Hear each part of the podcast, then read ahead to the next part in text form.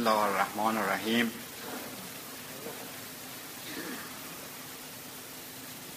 الله خدایی که نیست جز او زنده پایدار.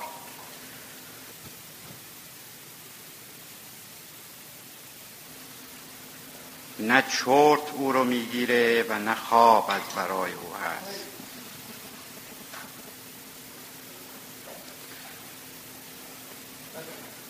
از آن اوست متعلق است به او. اونچه که در آسمان ها و زمین است. شفاعت نمی کند در نزد او مگر به اجازه او. می‌داند او آنچه را که در جلوی روی آنها و در پشت سر.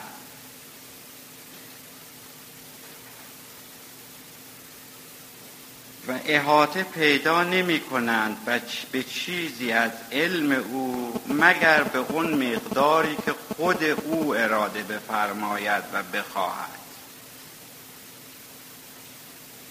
در بر گرفته است کرسی او آسمان ها و زمین را.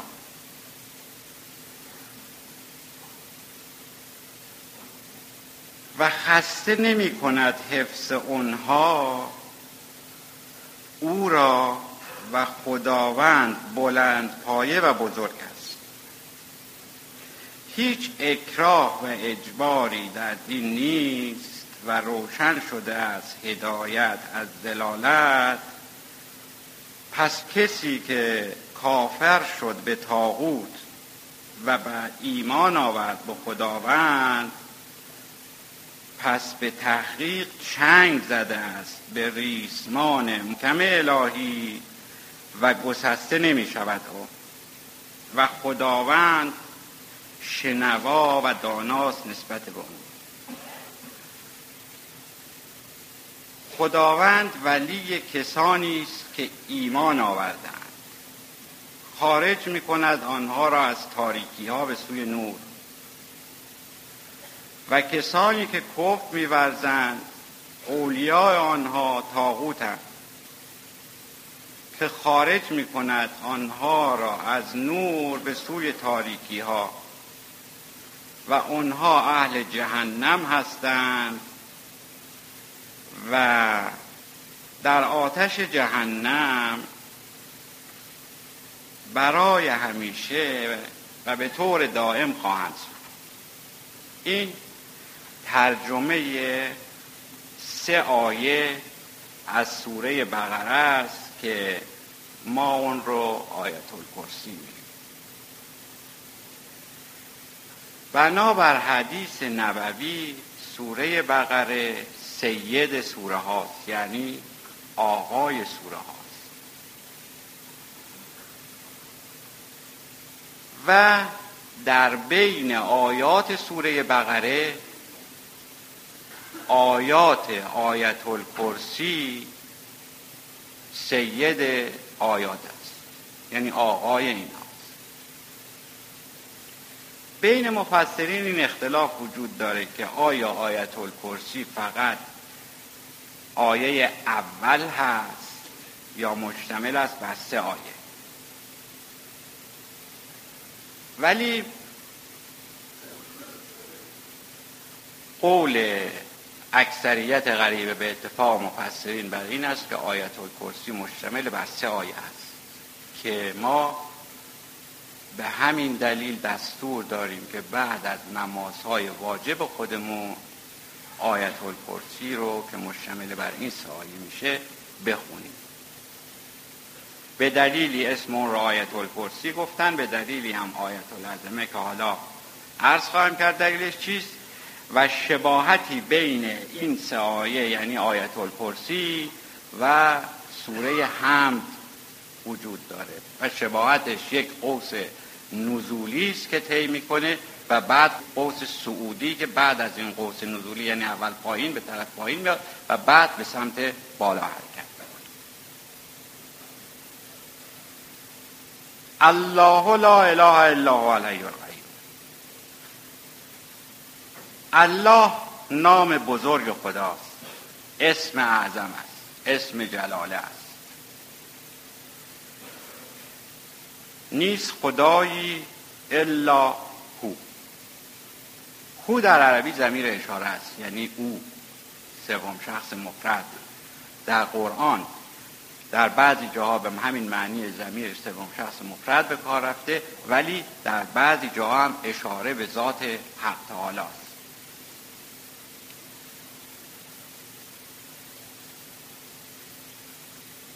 هو الحی القیوم. الحی از صفات الهی است از صفات مهم الهی است. و این صفات مشروط میشه بدین معنی که یعنی زنده زنده جاوید. خب زنده جاوید که جز خدا کسی نمی‌تونه باشه. و در این صفت هست که بایستی یک شرایطی وجود داشته باشه. اون شرایط چیز ادراک هست. احساس هست توانایی هست قدرت هست که تمام اینها رو بایستی این کسی که هی دائم یعنی زنده جاوید و پاینده هست داشته باشه. و خب این طبیعیه که غیر از خدا هیچ کس این صفاتی رو دارا نیست. قیوم. قائم به ذات خودش هست. به چیزی وابستگی نداره. تکیه به چیزی نمیده. نه به این طرف نه به اون طرف. قائم به ذات خودش هست و این دیگران هستند که محتاج او هستند برای اینکه قائم بمونند. او نیازی نداره که برای قائم موندن خودش از کسی کمک بگیره. این ما هستیم. که بایستی از او کمک بگیره لا تأخذ و سنتون ولا نومون له. نه خواب او رو می نه چرت او رو می‌گیره و نه خواب. این که میفرماید نه خواب او رو می‌گیره و نه چرت اشاره هست به یک گفته و تاریخچه از یهود که اونها می‌گویند که خداوند آسمان ها و زمین رو در شش روز یعنی از روز جمعه از روز یک شنبه تا روز جمعه آفرید. شش روز از هفته رو که مشغول آفریدن زمین و آسمان ها بود و یک روز که روز شنبه بود برای رفع خستگی خودش استراحت کرد. که اینجا در این قسمت این گفته یهود رو در قرآن مجید و در آیت الکرسی نفی می‌کنه. یعنی او نه خواب داره و حتی چرت هم بر او غلبه پیدا نمی‌کنه. وقتی که او هرگز خواب نداشته باشه طبیعیه که قول یهود که میگه شنبه رو برای استراحت چرت زد و خوابی رد می‌کنه و نفی می‌کنه و درست هم همین هست. مالکیت در آسمان ها و در زمین از آن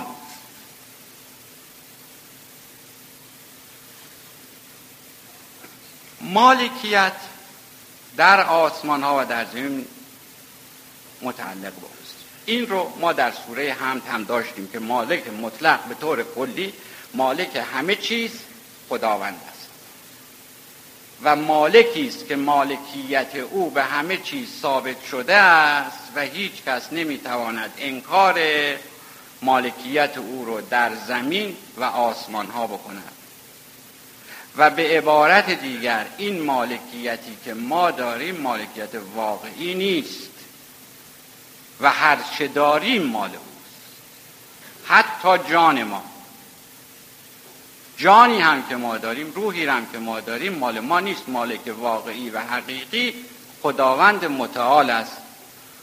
کما اینکه هر وقت که اراده کند می‌تواند این جان آریتی رو از ما بگیرد.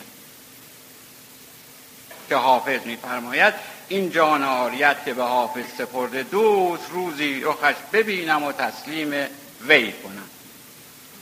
رخ کی رو ببینه؟ رخ معبود و جانان و خداوند رو ببینه و این جان رو که به امانت و آریت به او سپرده تحویل بده. امانتش رو پس بده به صاحب امانت. و در حقیقت ما در مورد جان امانتداری بیش نیستیم که بایستی در موعد خودش این رو پس بدیم به او او مالک زمین و آسمان ها سماوات. چرا می‌گوییم سماوات برای اینکه ما در آسمان ها عوالم مختلفی رو برای آسمان ها قائلیم؟ عالم لاهوت هست عالم جبروت هست عالم ملکوت عالم مثال. این عوالمی است که ما برای آسمان ها قائلیم. چرا می‌گوید سماوات؟ فعل جمع اسم جمع به کار می‌بره. چرا؟ به دلیل اینکه آسمان ها مقامات و مراتب مختلفی دارن. ولی در مورد زمین می‌گوید ارض مفرد به کار می‌بره. که این ارض زمین عالم ناسوت است.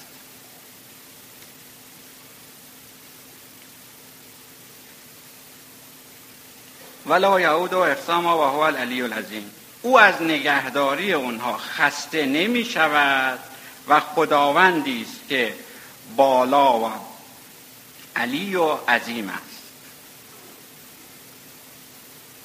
نگهداری آسمان ها او را خسته نمی کنه. این هم باز مجددا در قول همون یهود است که برای او اوصاف و احساس بشری و آدمی رو قائل بودن که گفتن چرت و خواب او رو می‌گیره اینجا اون مسئله رو مجدد رد می‌کنه. اولا میگه او علی و عظیم است بالاست عظمت دارد و حفظ می‌کند آنها را. چه چیزهایی رو حفظ می‌کند؟ آسمان ها و زمین رو حفظ می‌کند و اونچه که در او هستند حافظ اونها هست و خسته هم نمیشه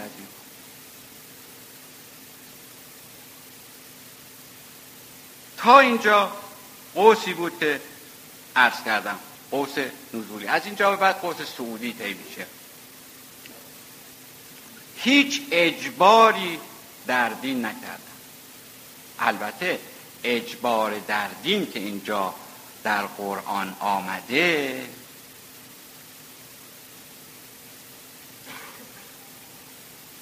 منظور در امر مذهب و ولایت هست یعنی در باطن دین و الا در مورد دین مبین اسلام پیغمبر مشهور بود به پیامبر سیف یعنی پیغمبر شمشیر شمشیر می‌زدن برای اینکه دین اسلام رو رواج بدن. ولی در امر ولایت بود که تبلیغی وجود نداشت و پیغمبر در این مورد تبلیغی نمیفرمودن ولی اون چرا هم که می‌کردند به اراده او و خواست او بود و از او استعانت و مدد می‌خواستند. گروهی از مردم آمدن به حضور پیغمبر و از ایشون سوال کردند که یا رسول الله شما راجع به اصحاب کهف چه می‌دونید؟ سوالی کردن ایشون در اون لحظه نتونستن جواب بدن. منتظر وحی شدن. یا در جواب فرمودن که بیت فردا بیاید. فردا این گروه مجدد آمدن سوال کردن. در این مورد مجدد پیغمبر فرمودن که برید فردا بیاید. وحی نازل نشد.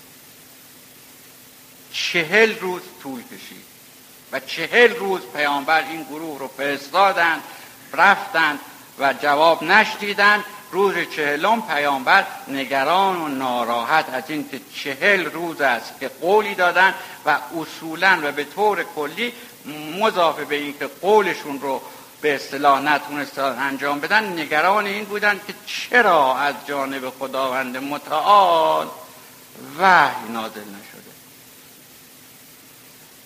تا اینکه روز چهلم وحی نازل شد به پیغمبر و خداوند میفرماید که تو در اون لحظه ای که به اون گروه قول دادی از ما کمک نخواستی.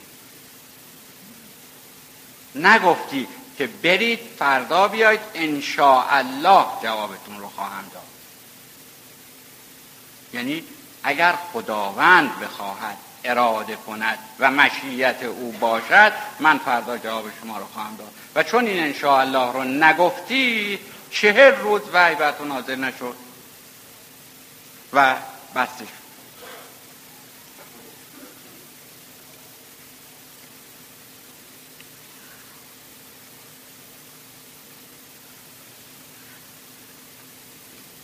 فمن یکفر به تاغوت و یؤمن بالله.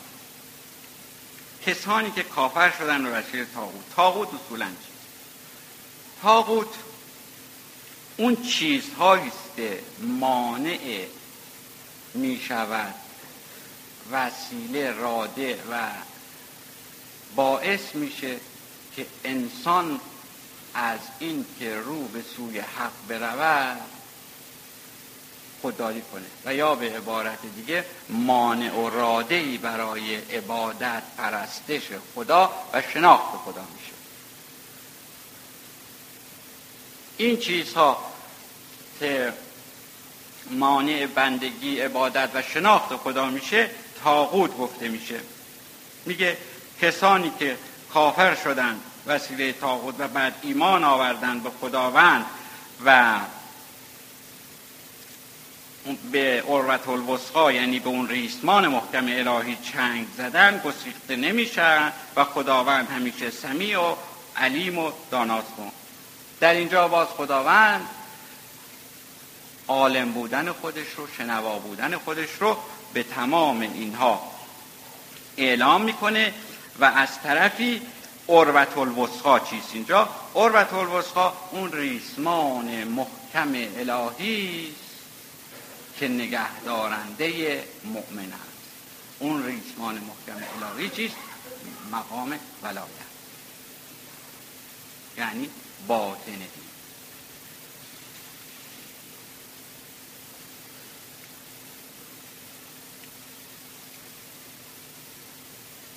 و خداوند در اینجا اونهایی رو که از تاغوت خارج می شوند خداوند ولی کسانی است که ایمان آوردن و خارج می کند آنها را از تاریکی ها به سوی نور و کسانی که کافر شدند و اولیاشون تاغوت است و خارج می کند آنها را از نور به تاریکی ها و اینها در جهنم و برای ابد زیست اینجا باز خداوند مسئله ولایت خودش رو بر مؤمنین و مسلمین اعلام می‌کنه و میگه اون کسانی که ایمان آوردن مشمول عنایات خاصه من میشن. رحمت که باز همونطور که ارز کردم رحمت بر سه گونه است. رحمت عام که تمام مردم تمام موجودات رو در بر داره. رحمت خاص که مؤمنین رو و رحمت خاص خاص که اولیاء الله رو در بر و طبیعی است اون افراد و اون کسانی که به هر نحوی خداوند این رحمت خودش رو شامل حال اونها بکنه اونها از اصحاب جهنم و از اونهایی که در آتش جهنم خواهند سو نخواهند بود. و ظلمت برای اونها نورانی میشه روشن میشه و اگر خدای نکرده از این رحمت واسعه محروم بمونند تاریکی ها بر اونها غلبه می‌کنه و نور برایشون از بین میره و اینها همون کسانی هستند که تاغوت صد راه اونها شده برای اینکه نگذارد به معبود و مقصود الله